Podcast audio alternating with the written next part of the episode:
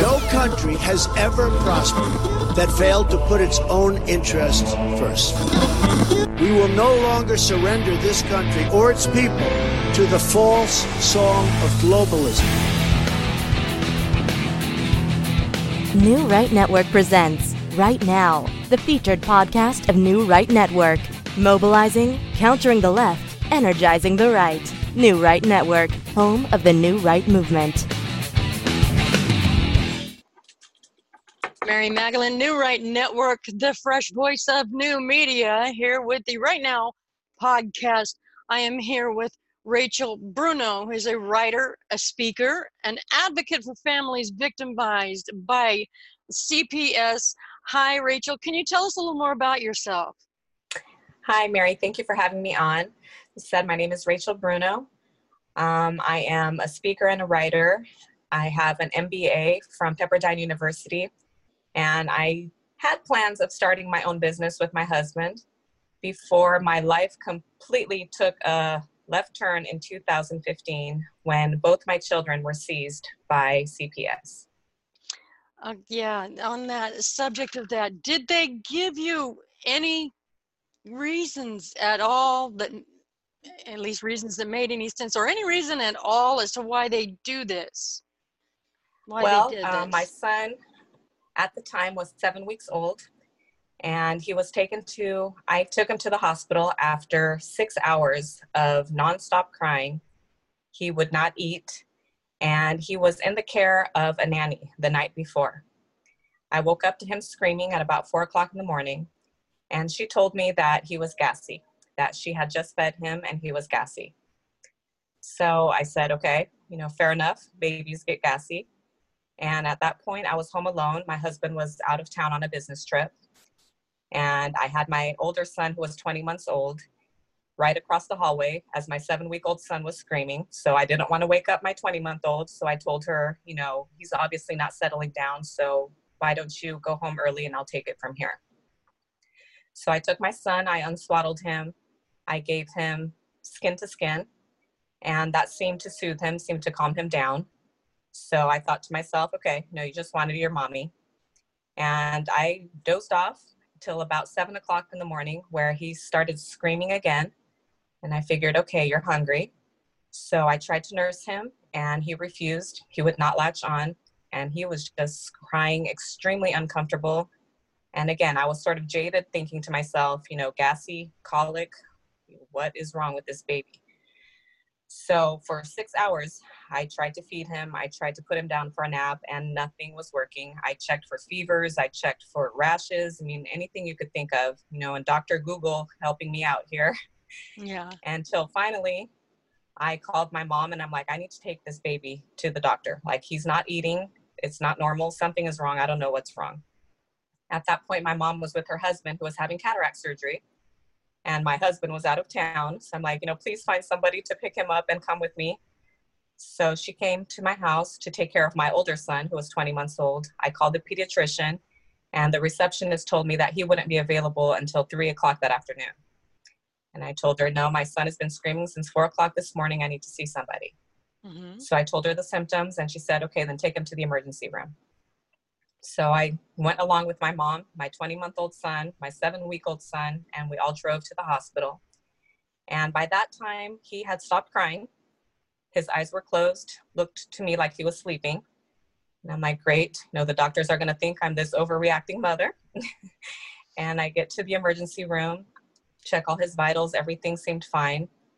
But the pediatrician told me to lay him down on the bed and started walking away. So I'm like, okay, I'm probably gonna get Benadryl or something. He stopped at the doorway and just laser focused on my son, looking at the bed. And the whole room was silent. And for about 15, 20 seconds, he observed, and then he started walking back towards the bed and went right to his head, right behind his left ear. And he said, Did you feel this? I said, No. So he grabbed my, my finger and he put it right there. He's like, Do you feel that bulge right there? I said, I do. Like, that's fluid that's leaking from your son's brain. So I'm just, I'm in shock, right? I'm like, okay, what does that mean? He's like, it could be spinal cerebral fluid or it can be blood. We need to do CT scan right now to see what kind of fluid it is. So at that point, when he says that, like eight nurses and staff rush into that room. They start intubating my son. They start putting a bunch of monitors on him, a bunch of things on him, and they I'm on the I'm on the bed, I'm holding him, and they start pushing us down to the CT room. And on our way to the CT room, his right arm starts twitching. Now, just a little background on myself. I have seizures. I've had epilepsy since I was about five years old. And that's one of the main reasons I got a nanny was because the main trigger to my seizure is sleep deprivation or interrupted sleep. So my doctor told me I needed to get those eight hours of sleep. And if you have a newborn, you ain't sleeping. so no, no, you're not. That's the truth. so that's why I had a nanny to begin with. But when I was going down that CT room or going down that hallway and left side of the brain, right arm twitching, that was the first light bulb moment for me. Oh my gosh, she's having a seizure. Mm-hmm. And my first instinct was, you know, it's genetic. I must have passed this on to my son. And I said a little prayer right then and there. I'm like, God, please spare my son from having to live with this like I have for my whole life. Yeah, it's hard. It's hard to live yeah. with things of that nature. Yeah. Right. So that was just enough time to get to the CT room. The doctor said, you know, we'll call you when the results are in. So I go tell my mom, who was in outside, you know, didn't know what was going on. I tell her what the doctor said, and we're texting our families in Brazil, our friends here in the United States, my husband, who was on an airplane. I'm texting, Mike, I don't know what's going on. So the results come back. The doctor takes me to the back room, and he says, This is very serious. I'm like, okay. It's like the fluid that's leaking from his head is blood.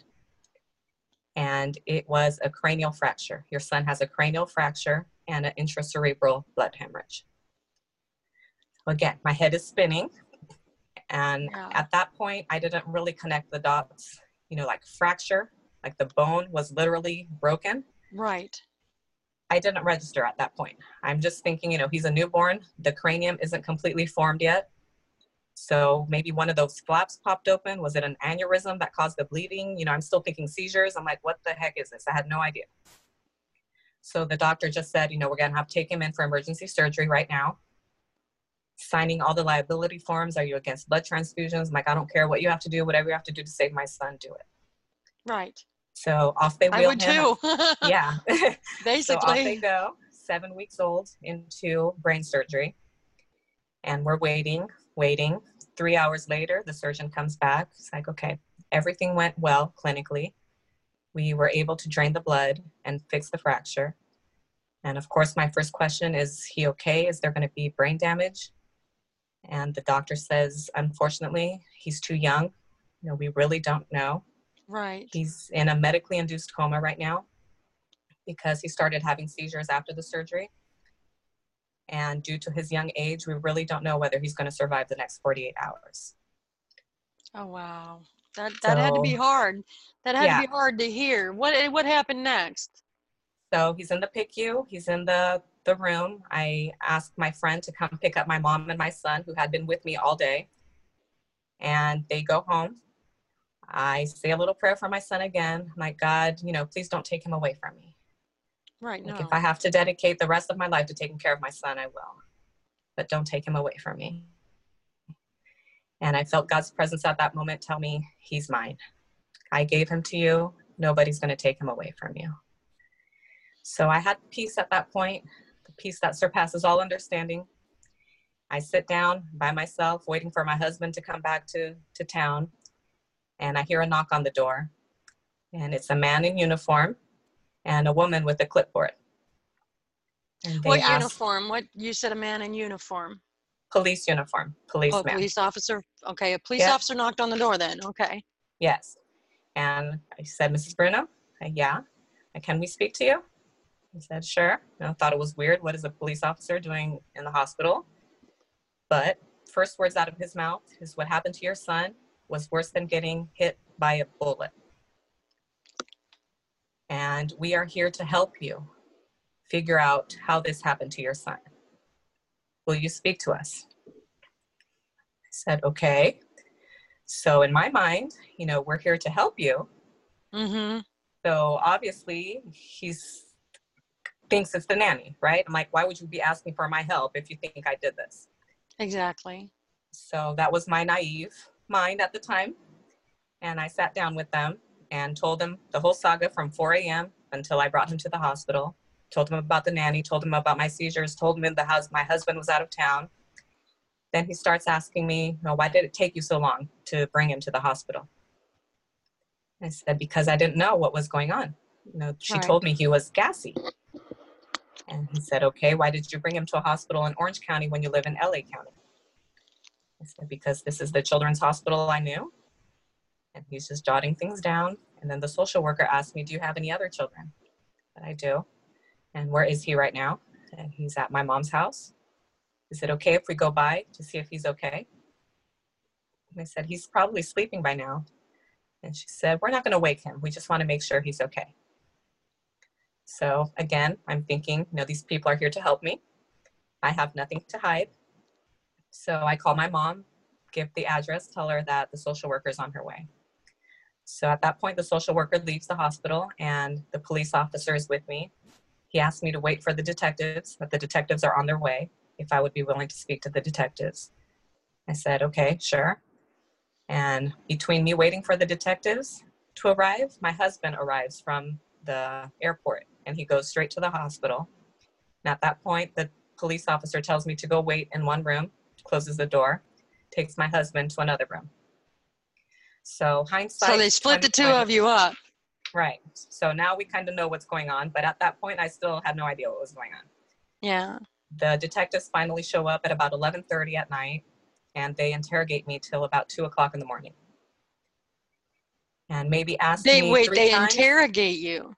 Well, they don't call it that, right? They say Of course not. to interview you. Uh-huh. Yeah, and they're recording it and they're asking me, you know, all the details. They ask me maybe two or three questions about the nanny, but everything else is about me. Right? Is it possible you had a seizure? What do you think happened? Um, how did this happen? And I just kept saying, I don't know. I wasn't So they there. were focusing all their attention on you yes. and, and not your nanny. Right. So at 2 a.m., I'm thinking, okay, I need to go to sleep, right? I definitely don't want to have a seizure now. so if you could, I, we can continue this on later if you would like, but I need to go get to sleep. So the detectives complied, you know, gave me their business cards, their phone numbers, said they'd be getting in touch with me. I said, okay. And at that point, something had already happened, which my husband was aware of, but he didn't tell me because he knew I was already under all the stress that I had been that day. So he told me to go to sleep. And later that day, at about 10 a.m., I wake up and he's just staring at me. You know, and my first instinct is to look over at the baby, like he's he's alive, right? The machines are beeping, he's good. I'm like, what's what's going on? And he tells me they took David, which is my oldest son. They took was- him. Yes. And I said, they took him who? Where? What? How? Right. And I called my mom. My mom said the social worker showed up with a police officer at her house at two o'clock in the morning. And they walk in the house, they take a tour of the house, open the refrigerator door, see if the house is clean At two o'clock in the morning? at two o'clock in the morning. So the social worker had left the hospital probably at around nine when she finished interviewing me, and they showed up at my mom's house at two o'clock in the morning. So she goes, walks through the house, and then she asks where my son is. My mom opens the door. She immediately turns on the light and wakes up my son. My son is all happy, you know, and excited that he's at grandma's house and it's two o'clock in the morning, wide awake. Right. And she looks at him, no signs of abuse, and then tells my mom, We're going to take him. And my mom's like, eh, No, you're not. Well, right.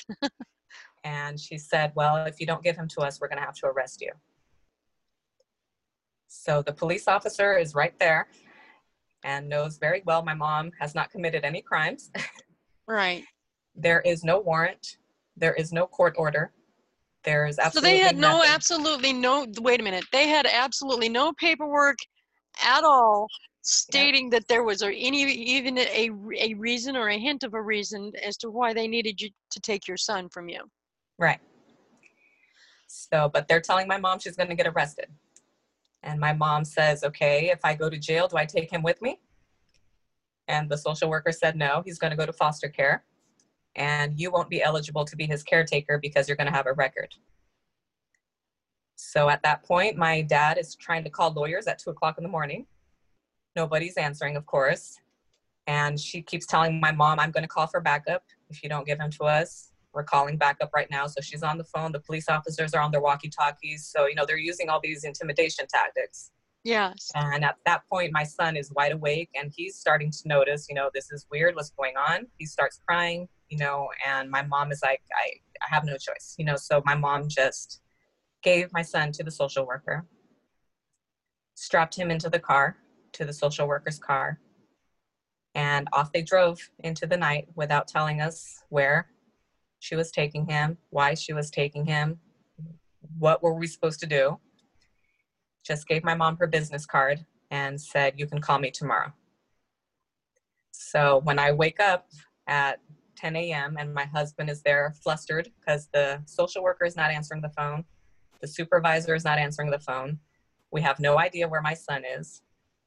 And we're at the hospital with my other son still in the medically induced coma.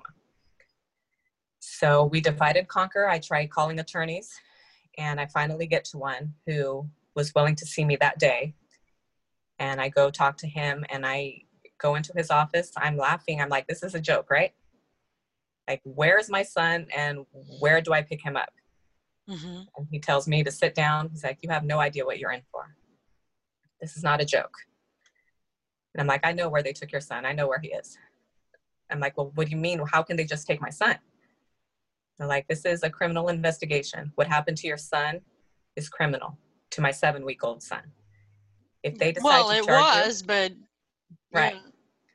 Yeah. He's like, if they decide to charge you, you're looking at 15 years in jail, $100,000 bail.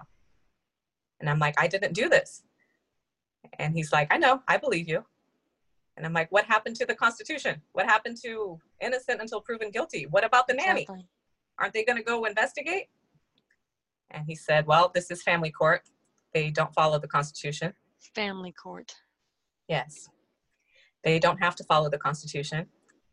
They can do whatever they deem is in the best interest of the child.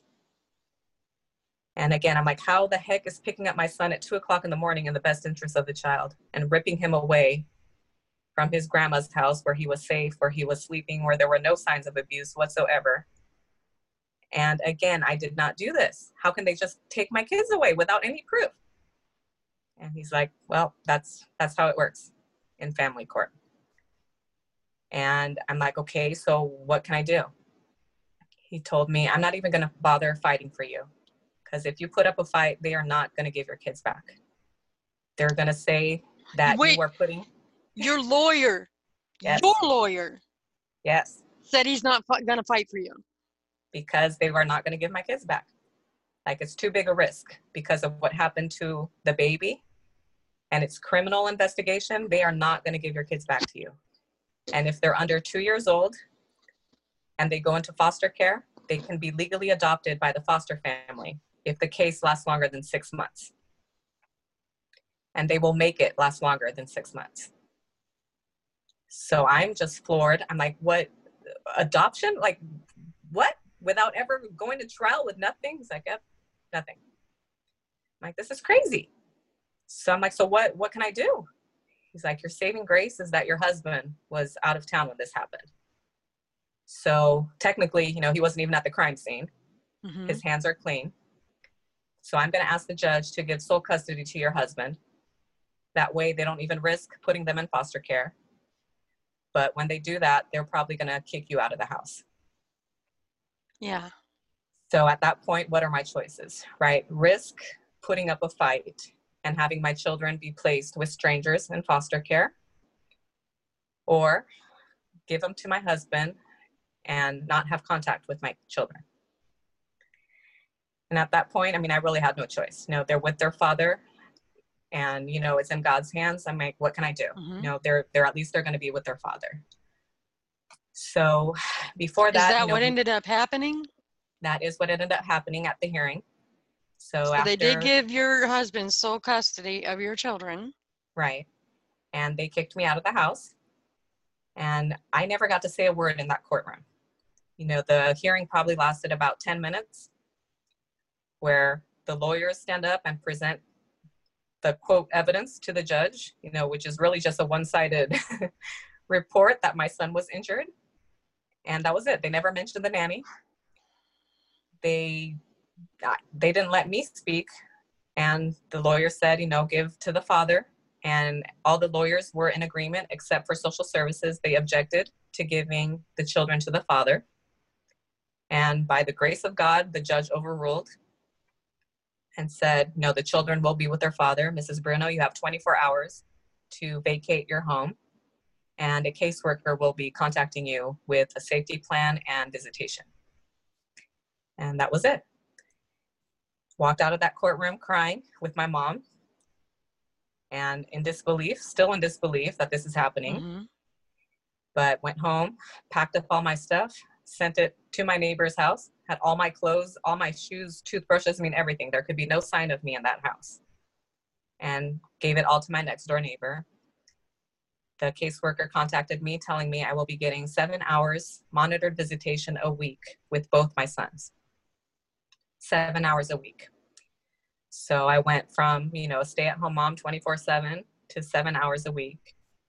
I was court ordered to take child abuse classes, parenting classes, and individual counseling. And that was it. Wait, what happened to the nanny? Nothing. Nothing. Nothing ever happened to the. Didn't nobody check in on the nanny? Nothing. They did check in on her. You know, my attorney told me to get a private investigator at the time to see if we can find any red flags or anything about the nanny. No red flags, except for the fact that she was married to a police officer. And they did go talk to her. Social services went to her house. Her daughter had a bruise under her eye. Her one year old daughter had a bruise and they asked her, Why does your daughter have a bruise? Oh, she fell off the bed when she was sleeping. Okay. They believed her. And they asked what happened that morning. And she told them that my son was perfectly well when I told her to go home. I'm like, that doesn't even make sense. Like, I'm paying you to take care of my son. Why would I send you home early if my son was perfectly well? Right and they asked her to take a polygraph, which she did, and it came back inconclusive. They asked her to retake it, and she refused. So that's the extent of their investigation with her. So after she refused to take the polygraph the second time, they never contacted her again. But me, on the other hand, I got my both my children taken away. I was kicked out of the house. I had to take all these classes and I was living in the hospital for a certain period of time. They wouldn't let me live with my mom because my mom was with my son when he was seized. My husband was given sole custody, so I couldn't go back to my house. So I had nowhere to go. I'm an only child. My whole family's in Brazil. My husband's family's in Brazil. And one night, my mom asked my pastor's wife to go to the hospital to pray for my son. And she went there, she prayed for my son, and then she looked at me. She said, I've been praying, and God told me you're coming home with me.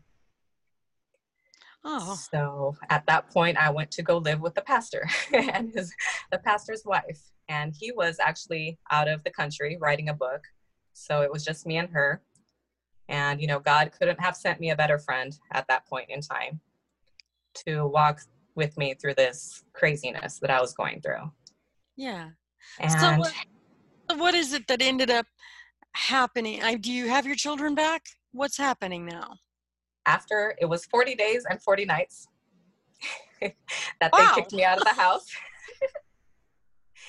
so on the 40th day, we had a hearing, and my attorney told me to not even bother coming that day because the criminal investigation was still open.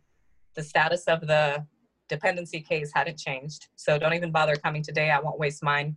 Don't waste your time told my husband, he's like, I don't care what he says, we're going.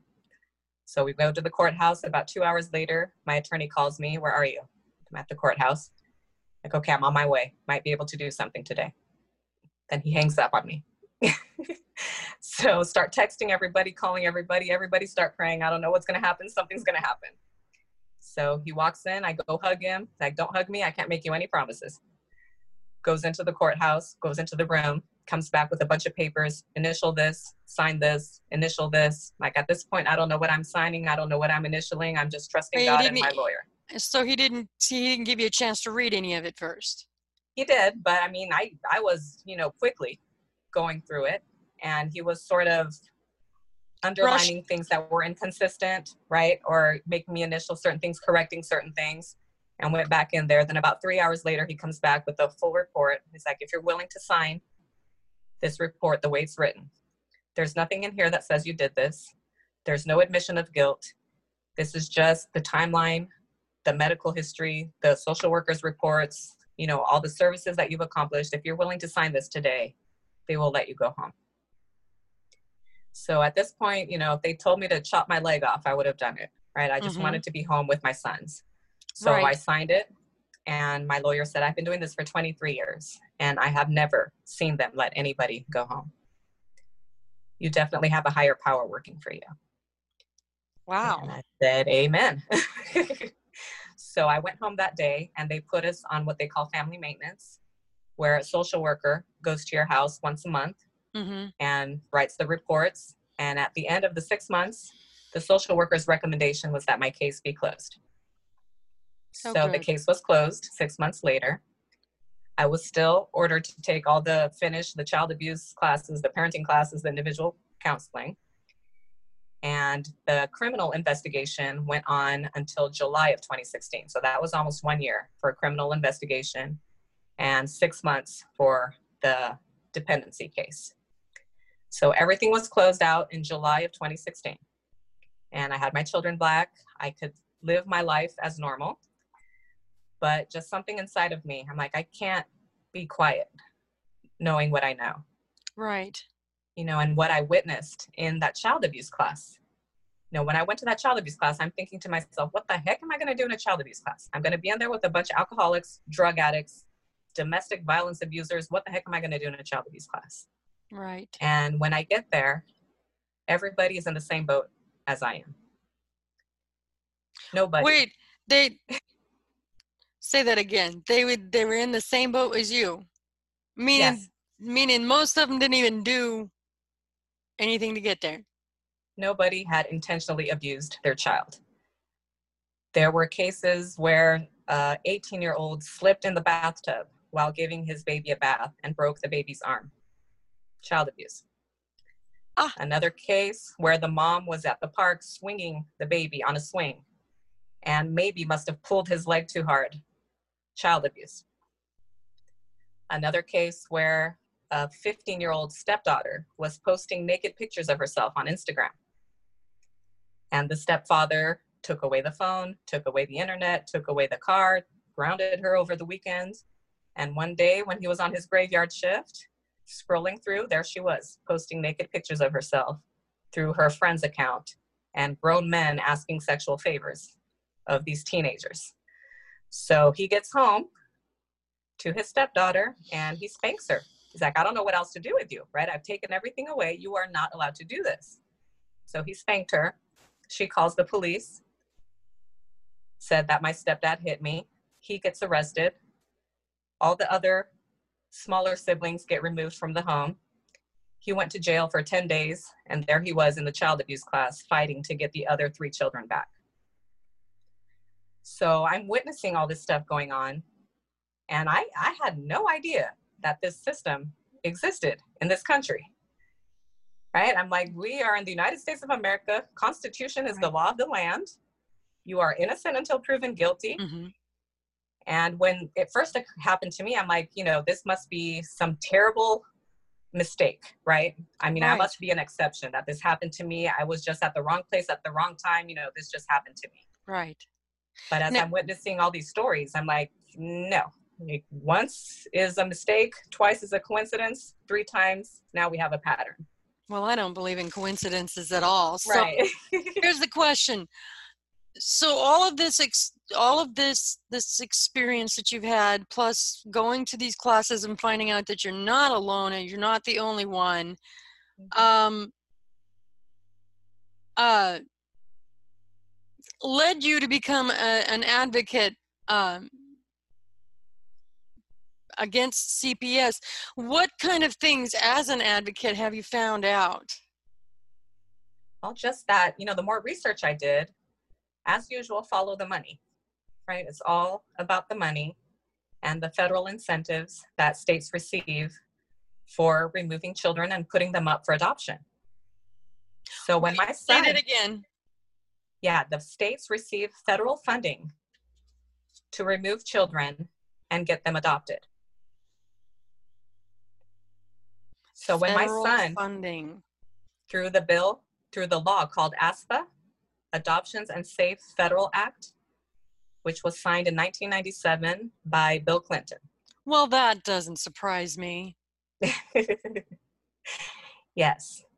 So when they took my son to the shelter, right, when they seized my son at two o'clock in the morning and they took him to the children's shelter, they released him temporarily to my mom because she was a public school teacher and she was already fingerprinted. She was already in the system. At that point, before I even had a hearing, they asked my mom if she would adopt both my sons. And my mom nearly fell off her chair. She's like, no, give them back to their mom to whom they rightfully belong. And the social worker said, well, we don't know what the judge is going to order at the hearing. And if the judge orders the children be removed from the home, will you adopt these children? You will receive $670 a month per child, plus the food stamps, plus what we call in California WIC, all the social welfare benefits that we have here in our state. And my mom is like, I don't want your money. And the social worker, well, you know, this is how, this is what you qualify for. We're going to help you, right? Again, that famous, we're here to help you. And my mom is like, Can I save the checks for the lawyers? And the social worker, well, pretend I didn't hear that.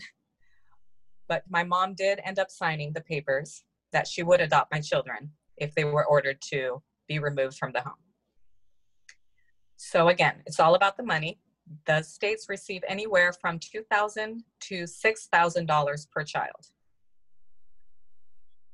2,000 to $6,000 a child to get them mm. removed from their homes. Right. yeah. So I don't know. No, mean, and I was I'd ask you another question. I spoke to another gentleman who had experience with family court, and he's talking about state the state receiving federal funds in return for making uh making a man putting a man in a position where he has to pay child support right. so did that come into play at all as well for In your my case- husband or your case Yeah. In my case, no.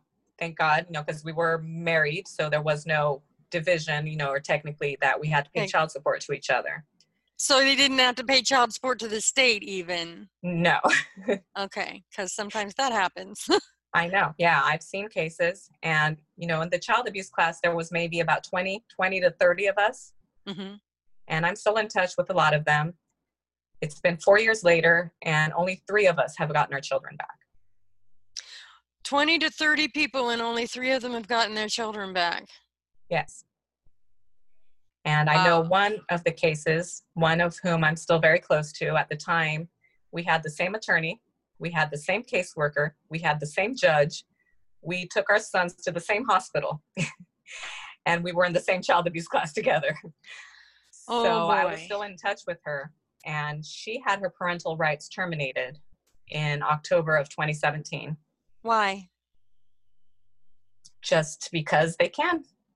You Just know, the they never proved anything. They never proved that she did anything. But they keep talking to your exes, right? Disgruntled exes. oh boy They will dig up dirt on you, anything they can find about you, and use that against you. And I mean, one of the children, her oldest daughter, had a different biological father than the other children. The father has never been a part of the children's lives.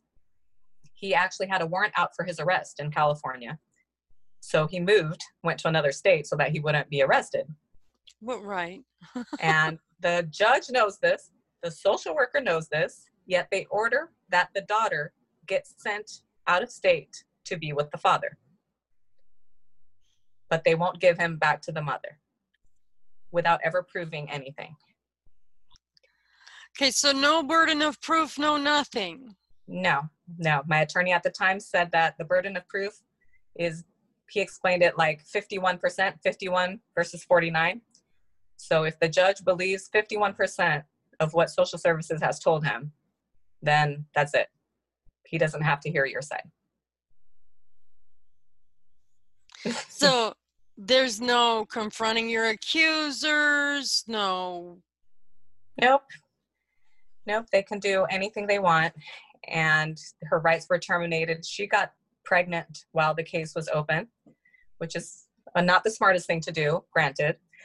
But she got pregnant and they took the baby from the labor room.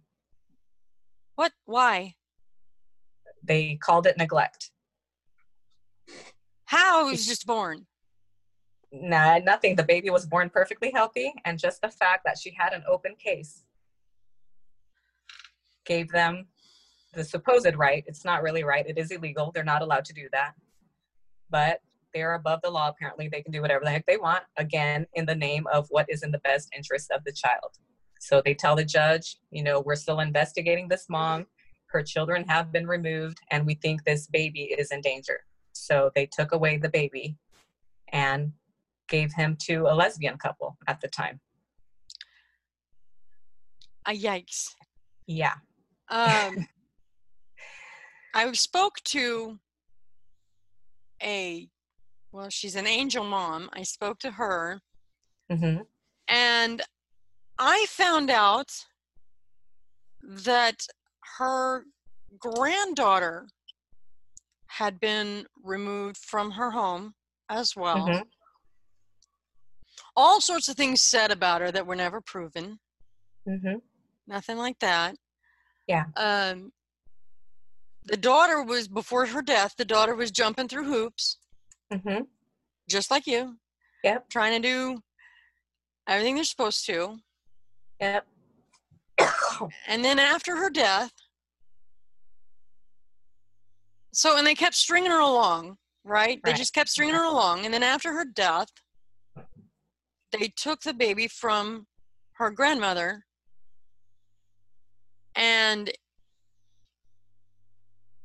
with she had a lawyer that did just probably about the same things that you your lawyer Right. did uh, they went to court he told them not to talk they went through a whole procedure and then Mhm. come to find out it was an adoption procedure Yeah. and then and the, Yeah. the lawyer told them this is not your case this is not your case your case is next we're going to get to talk and then all of a sudden the doors were closed court was over and it's time to go home that sounds familiar to you is this a, a, a an epidemic a nationwide problem It definitely is. Yes, absolutely. And, And- I will claim ignorance. I mean, I never would have believed this if ha- if it didn't happen to me. Right? And I know Right. so many people who I tell my story and they are in shock. right Right? They're like this this can't be happening. Like the same questions we have. What what happened to the Constitution? Right? People Exactly. assume that they're going to do their due diligence, that it's going to be investigated, that something is actually proven before they take away somebody's children. right And that's not the way it works at all. Like the allegation is the proof as far as they're concerned. Okay, so here's my question. Have you turned over the rocks? Have you turned over the rocks? Have you looked on the underbelly? Have you found out what's going on behind the scenes? Do you know what they're doing with these children? Do you know why they are doing the things they're doing? What have you found out? It's a really dark rabbit hole if you start to research and you go down this rabbit hole. I mean, I thank God that my kids were not placed in foster care and, you know, that I got them back. But I know cases where the children are sexually abused while in foster care. I mean, I know a case where the child is a special needs child and he was taken from his mom. Social services took him to Disney World, supposedly, out of state. And when he got back from Disney World, he told his mom that his sphincter hurt. Oh no. And I'm like, what five year old knows what a sphincter is? Right, first of all. And I mean, even if my son, for example, did have something in that area, he would probably use another word, right? Yeah. Probably say And- butt. right. they like use the word hurts. butt. Yeah. Yeah. So, and she was having a supervised visit. The supervisor heard the child say this in front of her. And the mother's like, that is concerning, don't you think? And the supervisor, yes, we will get a medical evaluation done, you know, said everything that she's supposed to say to the mother. And then They when they go, do. yeah, and then when they went to the court hearing and the judge, the mother says, you know, this is what my son told me. And he goes and asks the supervisor. The supervisor denied everything, said she never heard that. She never saw this Oh, child say anything like that. And I mean, they, it's really dirty. I mean, it goes into pedophilia, it goes into human trafficking. I mean, you name it. I mean, even Secretary Pompeo came out with a report that a huge percentage, I can't remember specifically what the percentage was, but a huge percentage of children found in human trafficking come from foster care. Okay, so they're basically what is going on here is that they are taking these children from, because let me ask, let me tell you this when I when I spoke to this angel mom she told me that this child was taken away that then her visitation was canceled that Mhm. she they adopted her to somebody from Walmart okay Mhm. Walmart. You mentioned Disney. I, I, you look like you know a few things about Walmart as well. Mhm. Can you, can you, can you tell me what you know about that? I don't know anything about Walmart, but definitely about Disney. So about Disney, then, what do you know about Disney? well, there's a lot of people, you know, even from the actors themselves who have come out and spoken about the influences of Hollywood and Mhm. of Disneyland and being in that environment where they do abuse you sexually, you know, and they will tell you, you know, if you want to get where you want to be as far as fame is concerned, as far as money is concerned, then these are the things that are done to you. Oh, wow. And yeah, I don't know. I've spoken to other people who talk about pedophiles and pedophilia in general. You know, it's totally sickening and in a way counterintuitive, but in a way not. That if you're a pedophile, you're going to go to where the children are, exactly. right? So Mhm. it's really sickening. I mean, it's really disheartening to think. You know, I've taken my sons to Disneyland, I've taken my kids to things that are geared to children. And to think that pedophiles are the ones running these things hmm is it's sickening. yeah, and and to think that maybe our court systems and even I was told one time hospitals uh, are being recruited for t- to tell, especially with young unmarried mothers, is what I'd heard that uh, they earmark those babies for removal. Yeah, in the hospital while this this young unwed mother's having this baby they're targeted for removal. Is this Right. something that that you've heard? Have you heard this? Can you confirm? I've heard, you know, that they definitely target people that are on the poverty line, you know, so that does immediately put single mothers at risk. hmm People who are often uneducated, which means, you know, they don't have the best of jobs, they're not educated, they don't have the financial means to fight the system. And they know that. right So, I mean, I am I'm definitely one of the lucky ones that I did have the education, I did have the financial means to be able to fight back. And after our case was closed, I did hire a civil rights attorney. oh good And I did sue them back. So I sued Orange County, I sued LA County, I sued the Children's Hospital, and all the social workers, the supervisors, the detectives, the sheriffs. I mean, everyone was, like- involved yeah, did you win. I did. I mean, Yes. we settled. We settled out of court in December of 2018. awesome that's Yes. great um Yes. So, but I mean, you know, during the discovery process is when we really see all the stuff that they do behind the scenes. Right.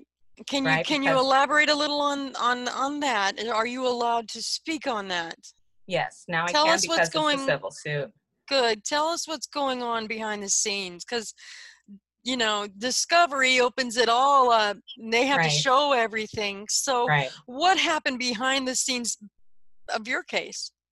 Well, starting with the social worker and the police officer, right? That night when they came to speak to me, Mhm. before they even spoke to me, as you know, the, the doctors are mandated reporters. We found out it was a public health nurse who called the CPS line, right? The tip line to say that we had an infant that was injured. And she reiterated everything that I had told her to the social worker. So the social worker, before she ever spoke to me, she texted her supervisor, and we have the text messages. And she's telling her supervisor, I'm on my way to the hospital, uh, infant with a cranial fracture, supposedly in the care of a nanny per mom. And then the supervisor texts back and says, OMG, do you think it was the nanny? And the social worker texts back, no, think mom. So before even speaking to So me, she she had some she she settled the case in her mind before she ever came up to see you. There yes. Oh wow. What else happened? So that was already that. And then when she decided to seize my son at two o'clock in the morning, right? They did so without a warrant. The social worker a- herself was able to make the decision to seize your son. It was the detective, actually. So again, while I was waiting, the police officer told me to wait for the detectives, that they were on their way. Uh-huh. So in that time of on their way is when they were communicating with each other. And the detective is the one who made the order to seize both children, to place a hospital hold on the seven week old and to seize the 20 month old. Both of them. Both of them. regardless of anything that there was nothing no reason at all for them to have uh, to even touched your children Right. And before even speaking to me, before speaking to the nanny, before speaking to the doctors, before anything.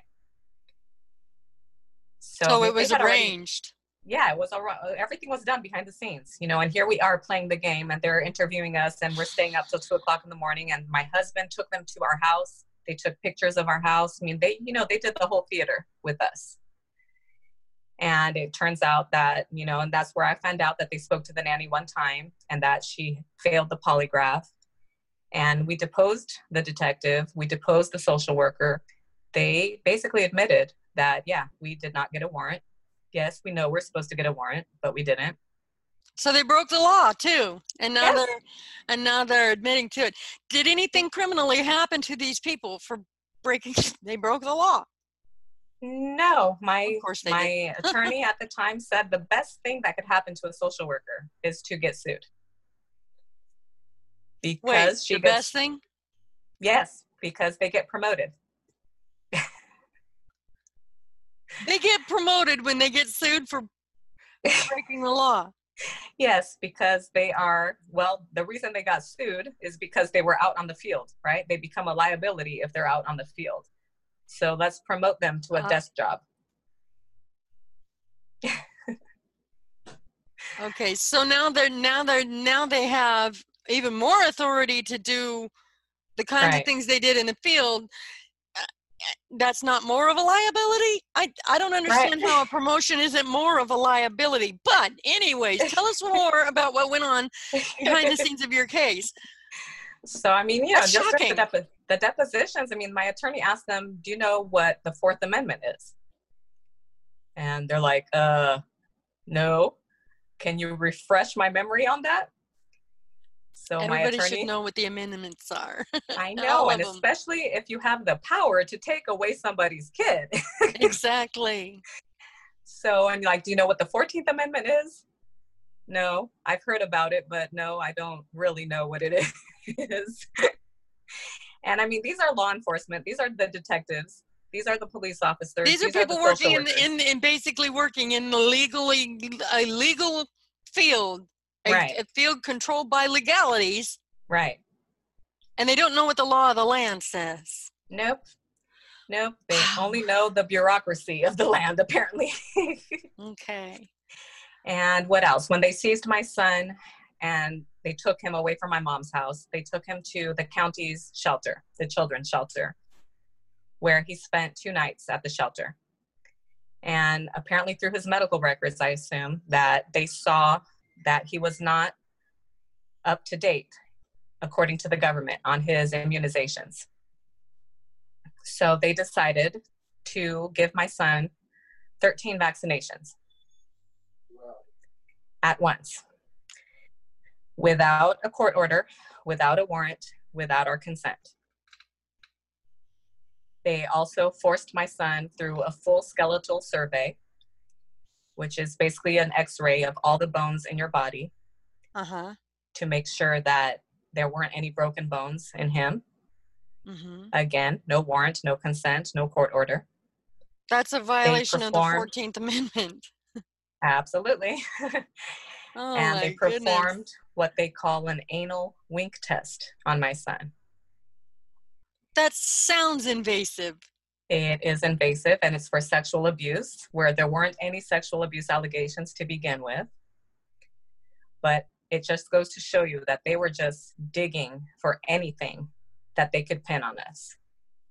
so that they could take your children. Right. And of course, This is- everything came out negative.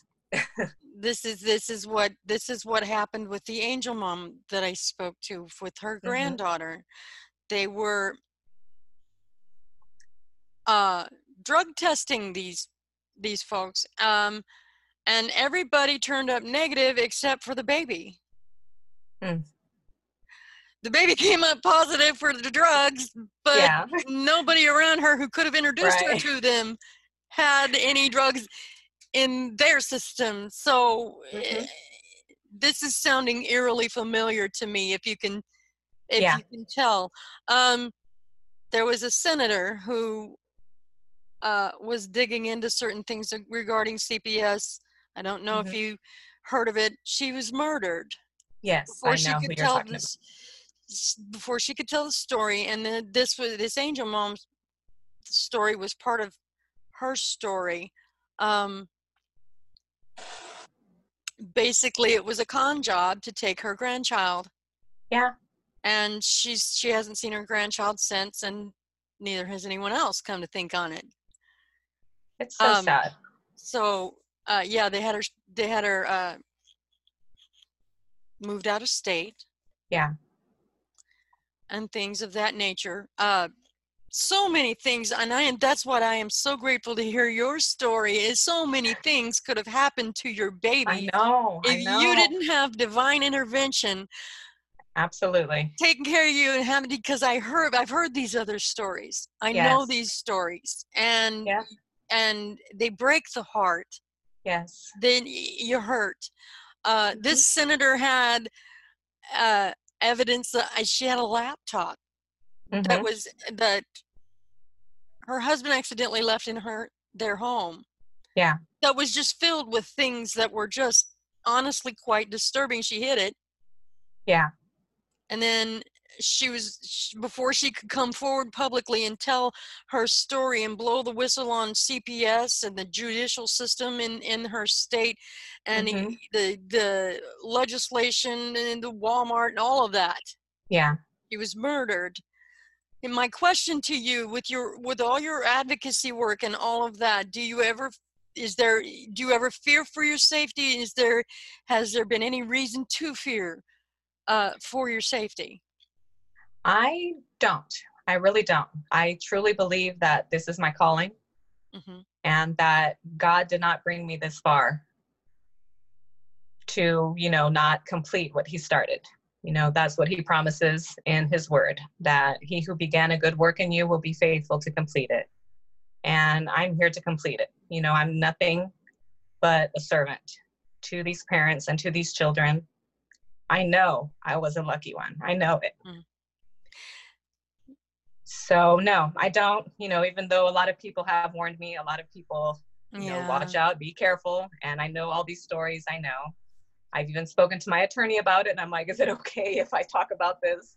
yeah And he basically told me, you know, you can't mess with their funding. So they're not really concerned about you. It's the people who can mess with the money is who they're who they target usually.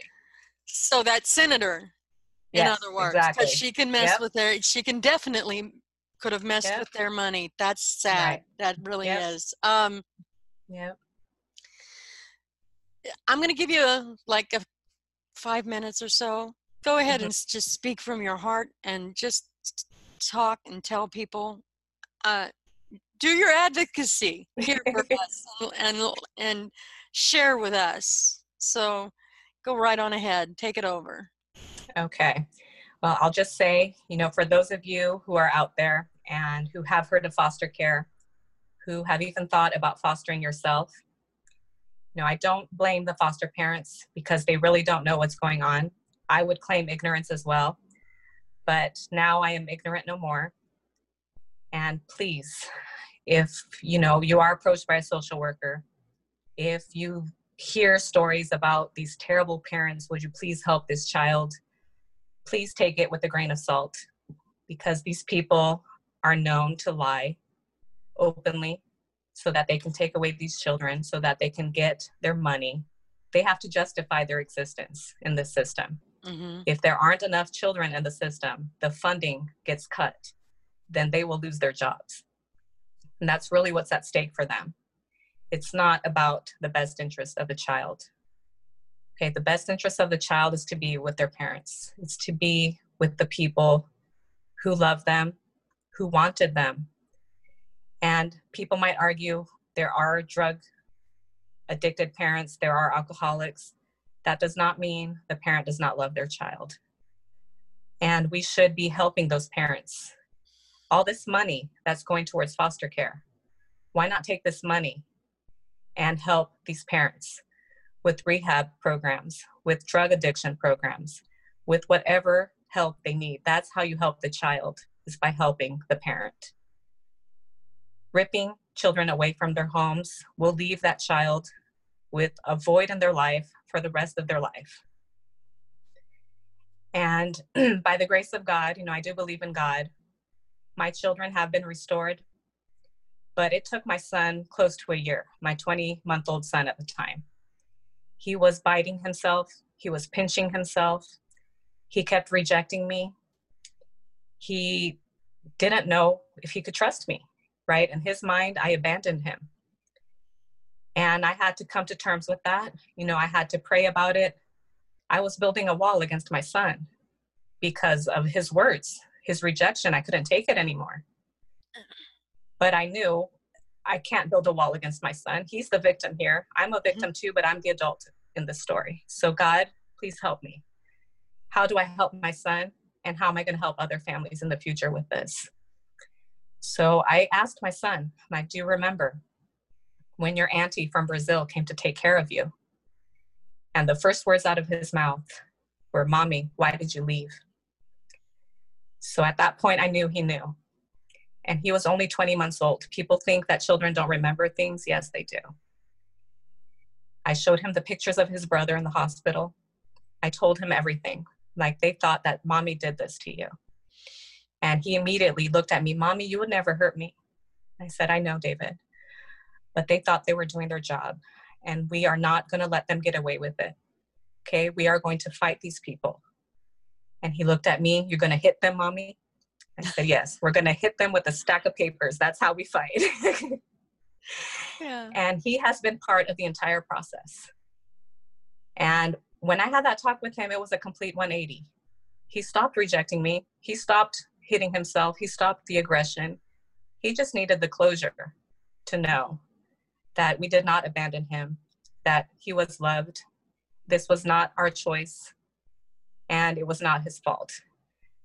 Now, picture the children who are in foster care who do not have that talk with their parents, who will never have that talk with their parents. They're just left thinking, my parent left me, didn't fight for me, and here I am in this world. What the heck?